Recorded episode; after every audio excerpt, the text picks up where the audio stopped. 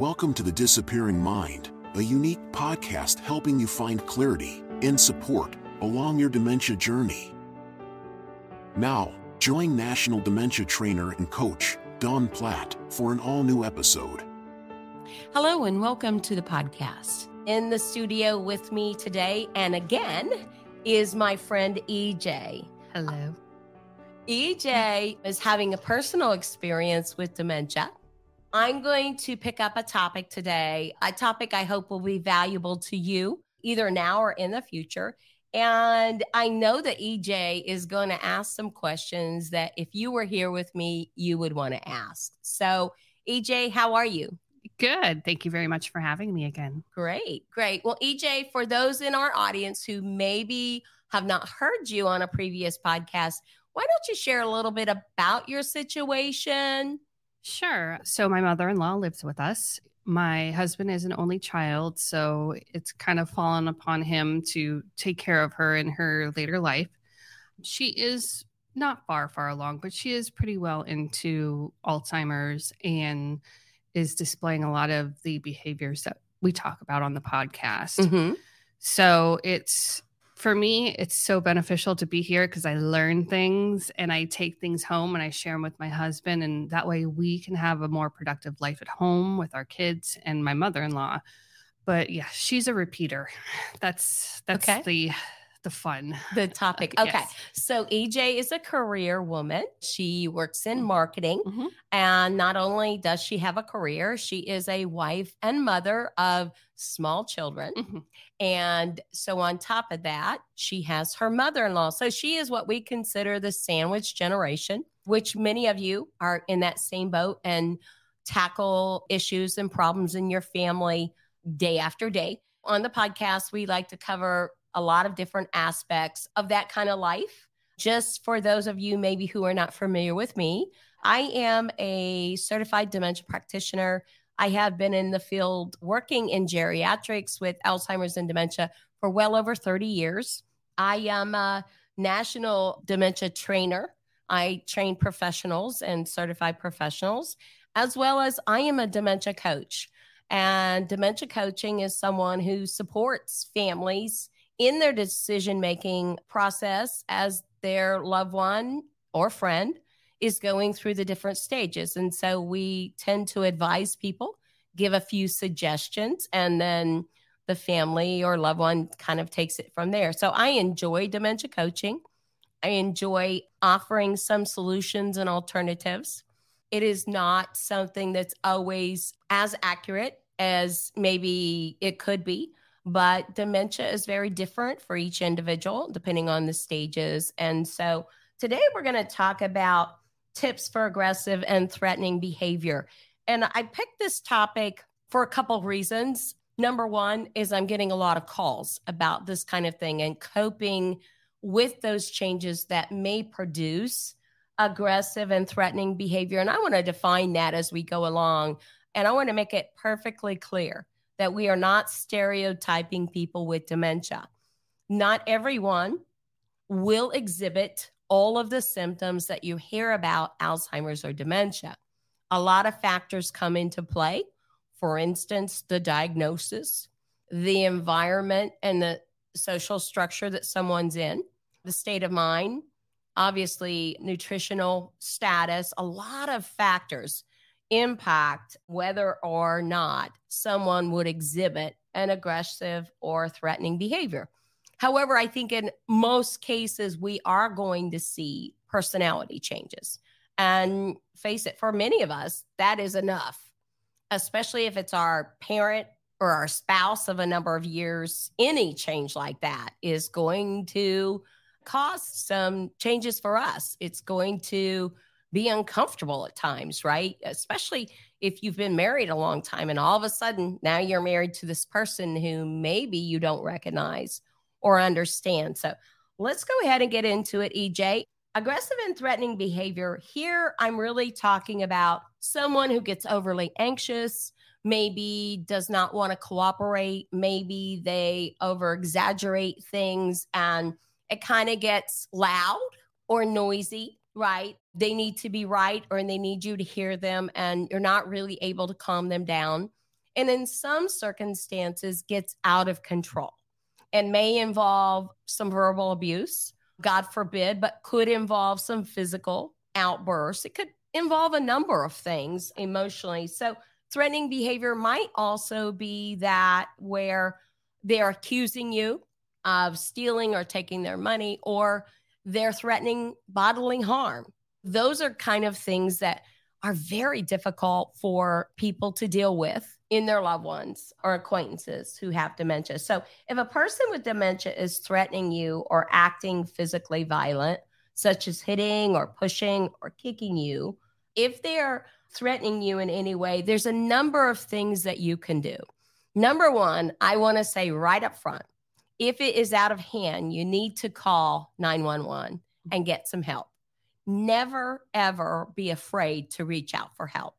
I know that family after family, I hear this wife after wife, husband after husband, they do not want to call for help when they need it.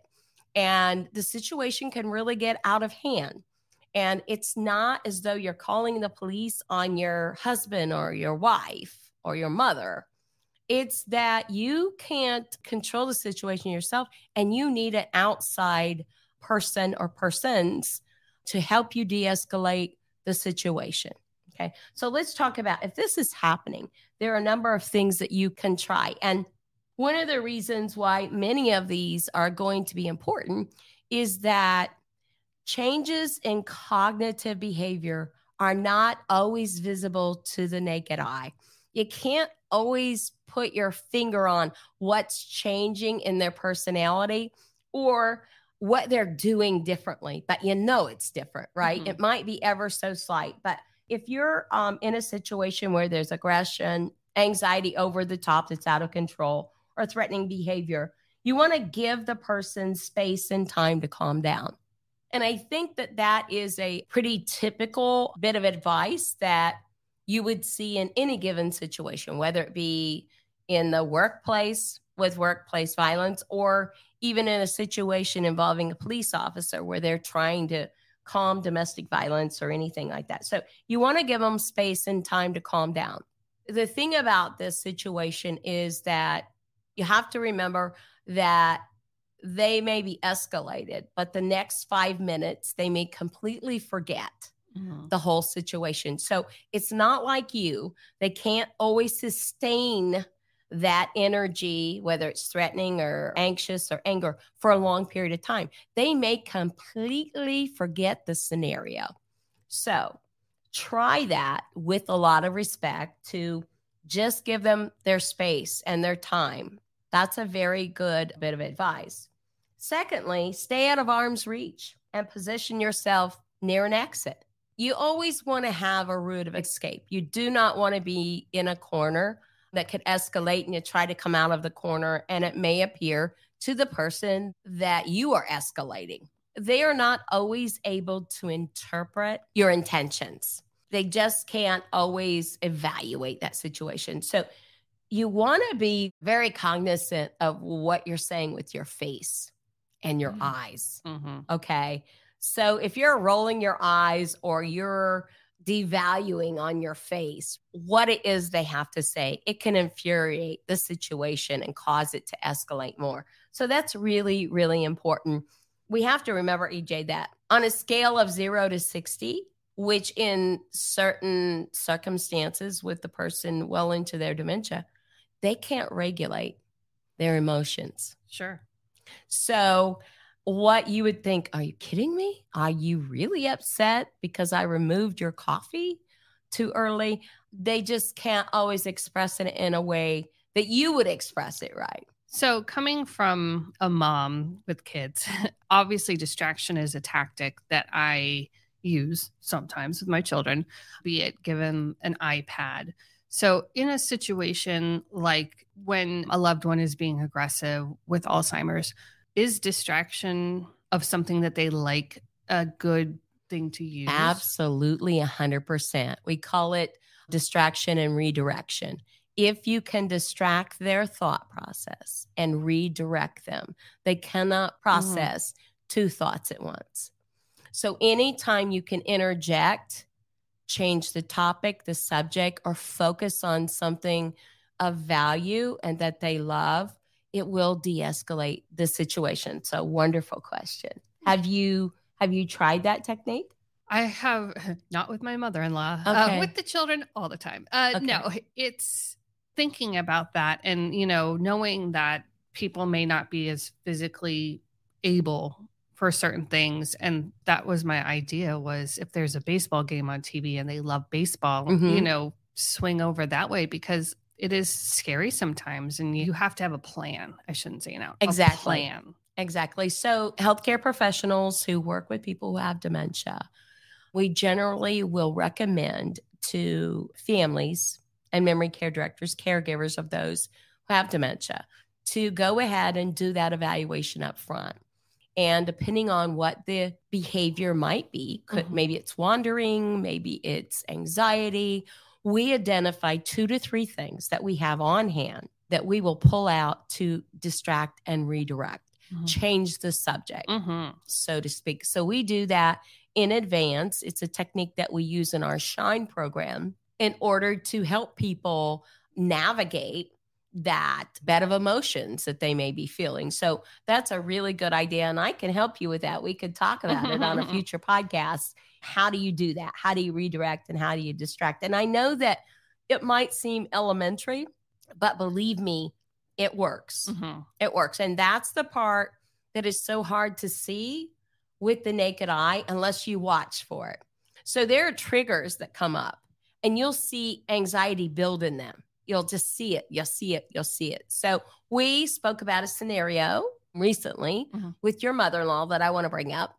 and i gave you a bit of advice and i want to talk about that a little bit and break it down so your mother-in-law is planning a trip up north where she wants to travel and stay and do some things that the family feels like that is not the plan. Mhm. Uh, it- it's her plan, Mhm. and you want to discourage that. Mhm. And I suggested to you that you not negate her plan by coming out and saying, no, that's not the case, or no, that's not the plan, or no, you're not capable, or no, we're not going, right? Mhm. those are all nan nan nan negatives and they produce nothing but more negative outcomes because when you use the word no you can't do that it is not met with warm fuzzy feelings because nobody really wants to say that so i think the suggestion that i made to you was let it go maybe talk about oh yeah that's going to be a great time and who are going to visit and the weather will be beautiful and just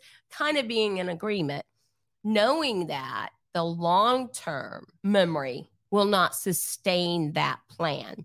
And that plan could be forgotten this afternoon, tomorrow, next month, or, or whatever the case might be. So I think that that is probably the better Mhm. approach. And a lot of times we, including me, want to correct and clarify the situation.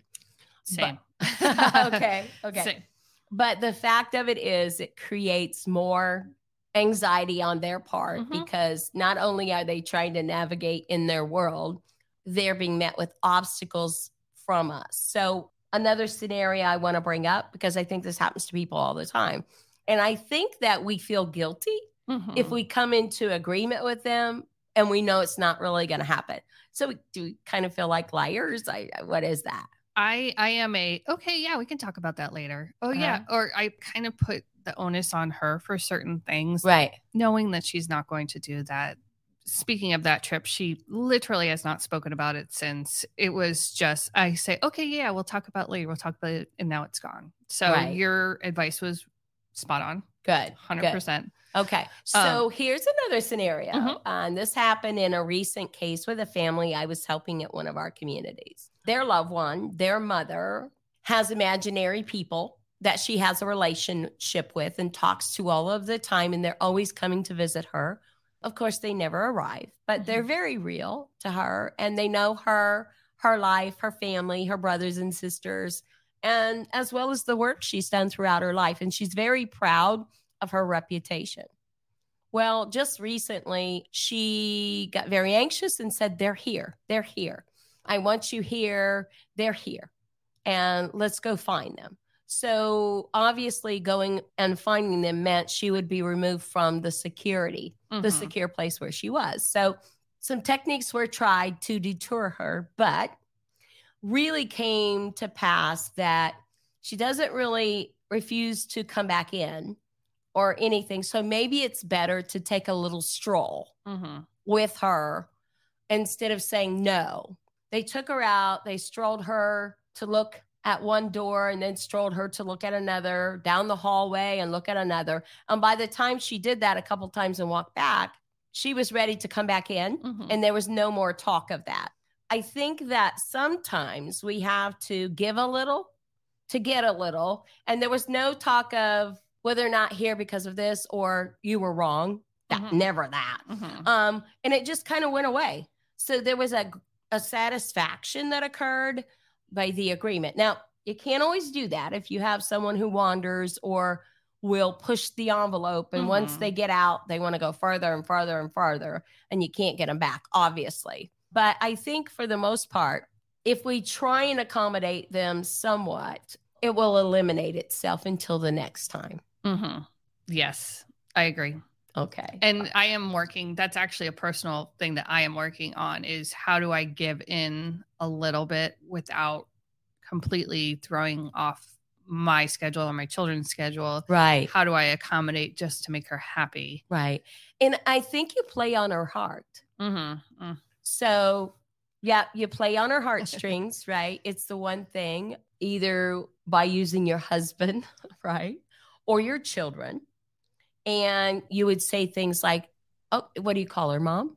No, I call her by her first name. Just we can call her mother-in-law. Okay. Okay.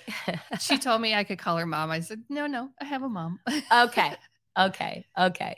Okay, mother in law. Oh, I'd be glad to do that, but I have all of this to finish for my husband. Mhm. right? Would it be okay if we did it after? So there you're kind of putting it off. You're not saying no, you're not Mhm. saying when, you're not really committed. And a lot of times that will do it Mhm. unless they're really hyper focused. We have to work around setting up more obstacles than they already have navigating in their world. So I hope that is helpful. It has. I like I said, she likes to spend money, which has resulted in us. So do I. we all do. Unfortunately, she does not have the money to spend. Mhm. So she likes to ask me to buy things for her. And I say, sure, go online and pick out some things and, uh, you know, let me know. I think by the time those steps get through, she has just lost it. Nor does she need anything. You know, she's doesn't want for anything. It's the thrill of the hunt. Mhm. Well, it's also why she's living with us and can't afford a nicer place. Okay, so let me ask you something. Does she remember everything she has purchased? Oh, I'm sure not. Yeah. Well, well Oh, no, no. is a wonderful solution. If you could go in and start gathering some of those things and maybe package them up and periodically give them to her and say, Oh, I I picked these up, or Oh, I forgot to give those to you, or Look what I found. Mhm. It may help with some of that wanting. It's about the hunt Mhm. and And the get. I and, think and the get. yeah, Of course, it's about I the want a get. present. Well, sure. Yes. So, so if you could repackage, and I will tell you, I've done this for Christmas before. I will tell you, the thrill was still there. Yes. But if they cannot remember, they cannot retain the value of what they already have. So if they don't miss it, Mhm. perhaps it could be rewrapped and repackaged as a new gift periodically. I don't know if we're quite at that point, but I would- test it? Test the waters. Perhaps this Christmas. Yeah. Test the waters and see if she really identifies all of those things. So I do have another form of aggression story to share with Okay, you. go ahead. That just happened on Tuesday, actually. So Tuesdays, um, in the past, let me preface it with my husband works late on Tuesdays, so I am the, pretty much the sole the sole doer of the house. Get the kids, feed them, feed everyone. This past Tuesday, my son needed a haircut, so I went into my mother-in-law's bedroom and I knocked on her door. I said, "Hey, I'm going to go get the kids. I'll be back in a while." Picked him up, took son to get the haircut, ended up grabbing the kids' food, and I get a call from my mother in law, and I didn't get to it in time, and it went to voicemail. And it was a scathing voicemail of, Where are you? Why aren't you here? Where is my food? I'm so angry. How could you do this to me? Oh my goodness. And again, this is after working all day Mhm. and then running around town to get the kids and try and take care of my family stuff. Right. And it was just like I I couldn't believe it. Mhm. And I played the voicemail for her when I got home and I said, This is not a nice way to treat people, especially the ones who do things for you. Mm-hmm. She had zero memory of the voicemail. Of course. So, I mean, it's it, but it goes to your point where it's like so mean and so aggressive. And then 20 minutes later, she was fine Mm-hmm. and had no recollection of it. And it's those things. It's not necessarily like when you think of aggression, you think of physical and Right. fighting. And Uh-huh. it, but those are the things that wear you down so yes. much. Yes. The insinuations. Yes. Ugh, and that is hers, where we're abusing her, and she Mhm. can't believe anyone treat. And I'm like, I don't know what else to do. Right. But that's where. So, what did you do that resolved that? And what do you think you m- might have been able to do to put the icing on the cake? well, I was not in the house with her, so I think obviously, again, to your earlier point, I left her alone for. a while. I mm-hmm. called her back, and I said, "I have your food with me. I had to do some errands. I will be home soon." Very short, very succinct sentences. And she said, Oh, okay. And again, I want to be aggressive and say, This is not, you can't do this. You can't do this. Let me tell you why this happened, right? Yes. But at the end of the day, really what I have been trying to work on with my husband is just saying, you know what, gotta let it go. It's not, this isn't getting better. This Right. isn't something to Right. solve. This is what we're given. And we can either fight it or we can say, okay. So a lot of pride swallowing, Exactly. a lot. Good questions. I love your questions and your discussion. Okay. So, just a suggestion here. And this is going to take checks and balances mm-hmm. because someday your husband will be good at this and you'll look at him with a snotty look. and other times you're going to be better at it. But play off one another and say something like, Oh, mother in law. Mm-hmm. oh, mother in law, I got you your favorite food. I bought it just for you. You're really going to enjoy this.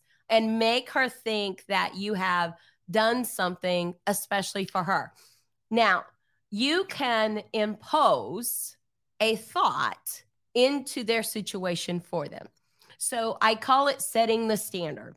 So you can say, Oh, you love this. I was so happy to get it for you. It was my pleasure. And really kind of set the tone. So a lot of times they don't know how they feel Mhm. because they have this raw gamut of emotions that are out of control. And frankly, it's the dementia. Let's face it, it's the dementia. And so sometimes, even with my own mother, I will say to her, I made you your favorite lunch. Well, it's not exactly her favorite lunch. Okay. Mhm.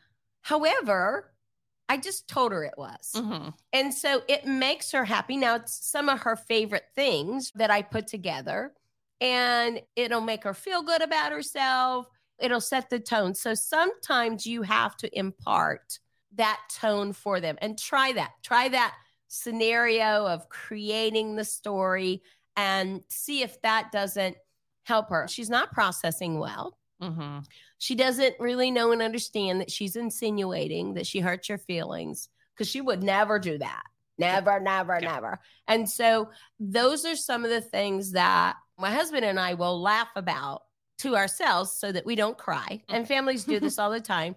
Just really talking about, oh my goodness, what's going to happen next? But it's helpful Mhm. to just talk about it and to create storylines that really shift her mood. I mean, it's going to be beneficial for the whole family and for her. Mhm. I mean, she's not choosing to be snarky.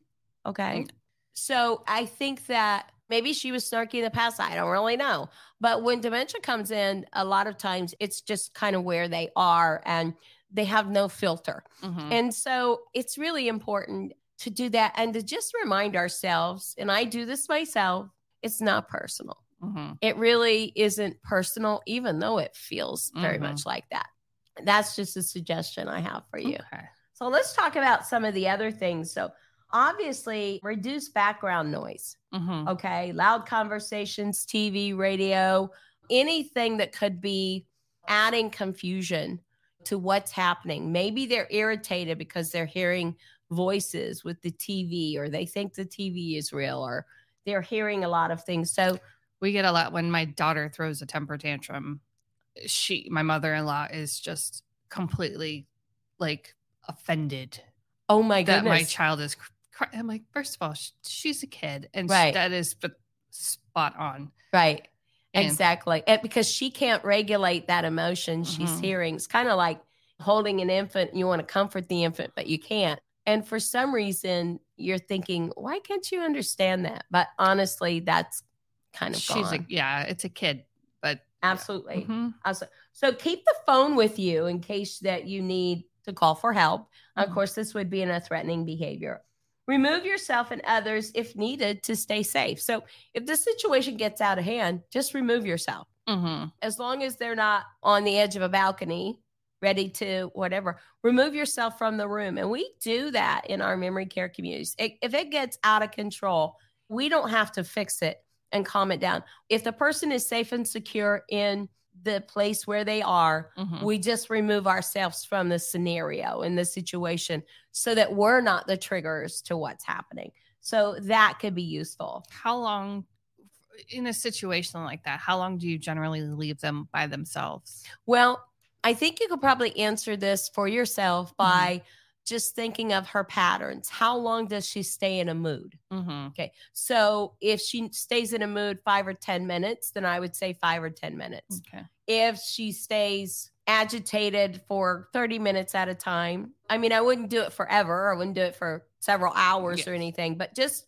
until you feel like and Yes. test the waters that Mhm. things have calmed down. Again, maybe reintroduce yourself by saying, Hey, I have your lunch ready. Mm-hmm. Oh, I've made you a beverage. Or, Oh, here's some ice cream. Here's something that you love. Yeah, Mhm. absolutely. Absolutely. I know how much you like it Mm-hmm. take a deep breath and try and stay calm and listen. Your children read you and play off of that. So will she. If it's really apparent that things are out of control, you need to be the calmest person in the room, no matter how hard that is. And sometimes I think with our team members, we may not always be that person. We may need to switch off. If things get out of control in a caregiving situation and there's one that's better in control and calmer than the other, the other person may need to remove themselves. Sometimes that takes switching off and on Mm-hmm. until the situation calms down. Those are just some good pointers. Empathize. Mm-hmm. Okay. And this is hard. Empathize, apologize. I'm sorry this is so frustrating for you. Mm-hmm. That's very different than saying, oh, you're really acting ugly and I can't believe you're so out of control, kind of thing. It is acknowledging and invalidating the emotion. Okay. So saying I'm sorry that this is so frustrating is not saying it's right.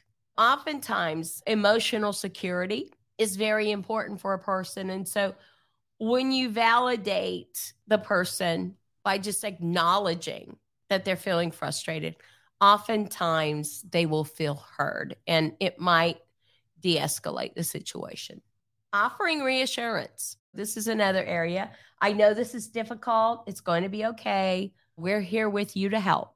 You're not going to have to go through this alone. Mm-hmm. And I will say, with different residents in a memory care setting, you're safe and I'm here with you and I'm not going to leave you. That is just kind of a reassurance. And many of these people don't even know me. Mm-hmm. But just because I've said that and I've taken the lead on it's okay, you're safe, I'm going to stay with you, it's very validating and de escalating for the person.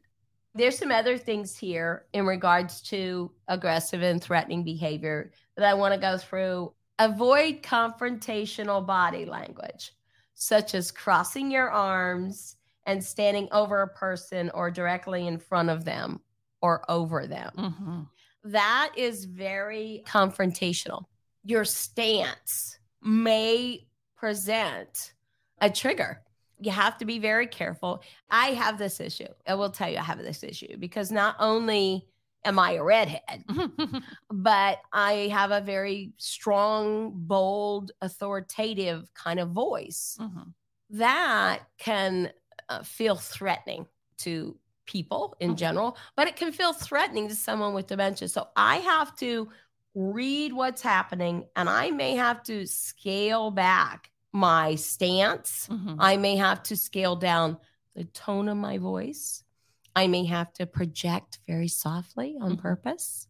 I may have to use my hands and just kind of lower my body language down in a very passive kind of way. Mhm.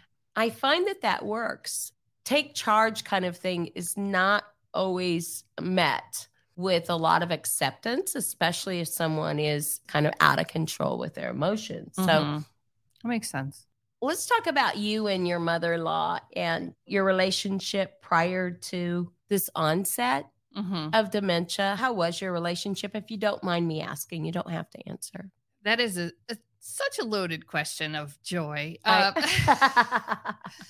unfortunately, it actually started with my husband. My husband and my mother in law did not have a great relationship for a long time. hmm And again, he's an only child. Her and my father in law are divorced. So it was once a year at best. She, by nature, is very cordial. And I always think of like that she wanted to be high society even before this all started. So Mhm. it was, it was a very, on the surface, it was a very polite relationship. I'll say that. hmm So it was never close, like not like my mom and I. Right. And my husband, I would, I could honestly say, is closer to my mother than he is with his mother. hmm So that's really the meat of it. Um, okay. Relationships prior to dementia, Mhm. or let's say dementia progressing, mhm. um, can have a direct impact on uh, relationships afterwards. I have made suggestions, and we have a professional counterpart Mhm. that I had suggested to her husband that he use his heartstrings to get his father, who was very uncooperative, to do something, to pull on his heart Mhm. um, in order to get him to cooperate.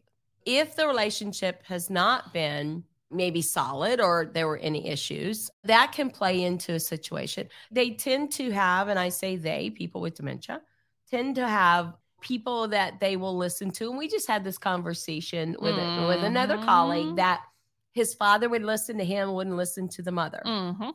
And so there are figures and people in family relationships that may be better at communication, getting them to cooperate more. And so consider that. Here's the last one I want to go into for today. I don't know how much time we have left, but I want to dialogue back Mhm. and forth. Avoid criticizing, testing, or correcting the person. And I think that we feel obligated, especially around others, family and friends, to correct the conversation, correct the report they give to the doctor or from the doctor. But we want to avoid that would be perceived as criticizing. I think that people can be very sensitive and misinterpret what is being said or the way it's being said or how we might be countering them. And oftentimes we have to be the bigger person. That is my mother-in-law. You just, she is, she is everything you just said. Okay. I cannot correct her in front of other people. right. My husband can't say, no, you're wrong at the doctor. Uh-huh. 100%.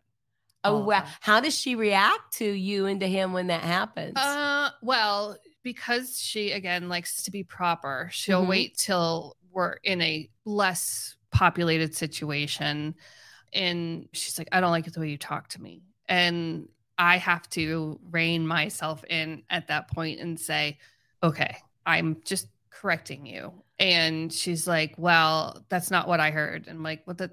And she will fight you tooth and nail t- because she 100% believes she is correct uh-huh. And it's at a certain point you just have to stop and say okay and walk away yes so that's So- that's been the biggest point of contention in our house i think is her incorrect information So is she able to bring that topic up again or is it a one time thing?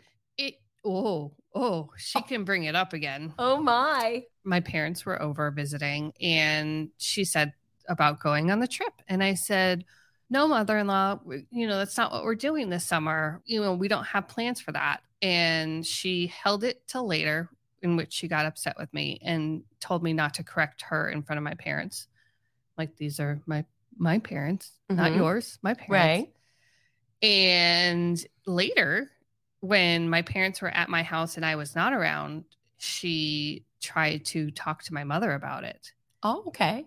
And my mother shut her down, bless her heart. So, that, yeah, she's, I think, one of those people that feels personally wronged by so many things that Yes. she, she, you know, how dare the Bill Gates not give me a thousand dollars after I forwarded the email or, you know, goofy things Right, like that. Right.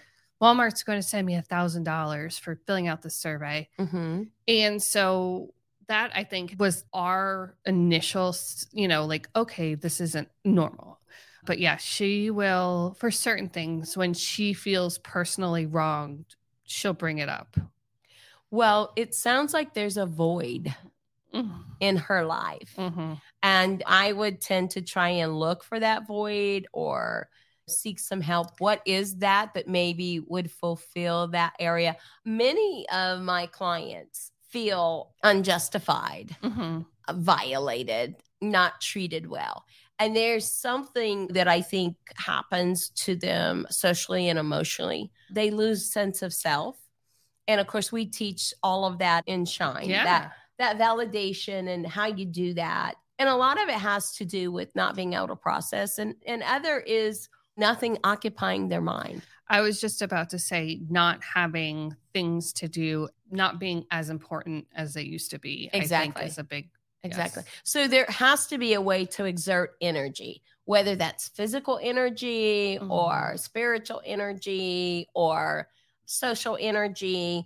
And I think that when we find outlets for them, whatever it may be, we will see that minimize a little bit more. But if she just remains idle and focuses and doesn't have the things. So my mother, Mhm.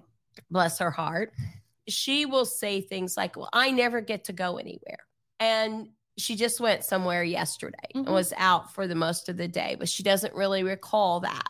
If she doesn't get to go where she wants to go when she wants to go, she feels that she doesn't have a choice, that she's Mhm. being treated unfairly, although she goes out three to four times a week, Mhm. which is quite a bit.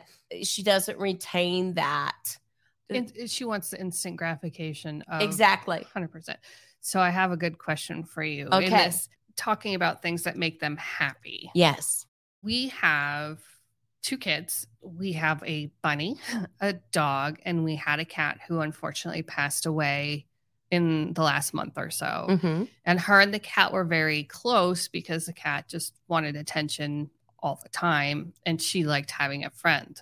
So now that the cat has passed, the bunny's not going to cuddle up, the dog's not going to cuddle up. Is it recommended to maybe get another cat?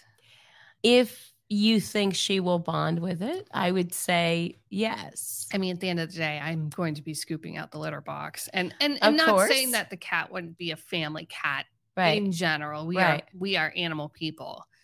But it's like, am I giving in to her wanting a buddy?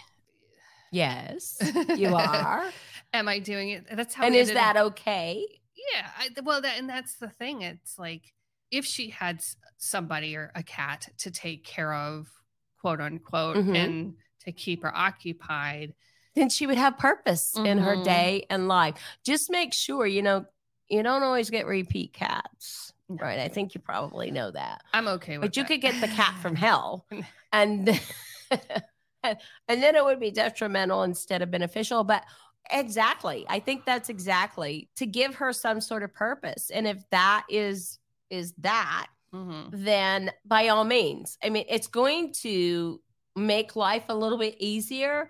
You'll have a little less snarky comments if there's purpose and reward and she feels good about herself or feels good about the cat or the dog. And Mhm. we often see in the memory care arena and senior living, there's a void, Mhm. right? And that void has been that pet that they have had for a long time. And perhaps the pet has passed, Mhm. but they have a void in their heart for that. And so it really produces something. It could be a sibling or a spouse or, or whatever that has died, but Mhm. they're not even aware. So if you can fill a void, it really is going to be very helpful in her, not only her self esteem, but her behaviors in general. And Mhm. so giving her purpose and you can play up on that purpose. Oh, you really take care of the cat and you're the best cat keeper and whatever it is. I know it seems petty, yeah. but it is not. But that's where we're,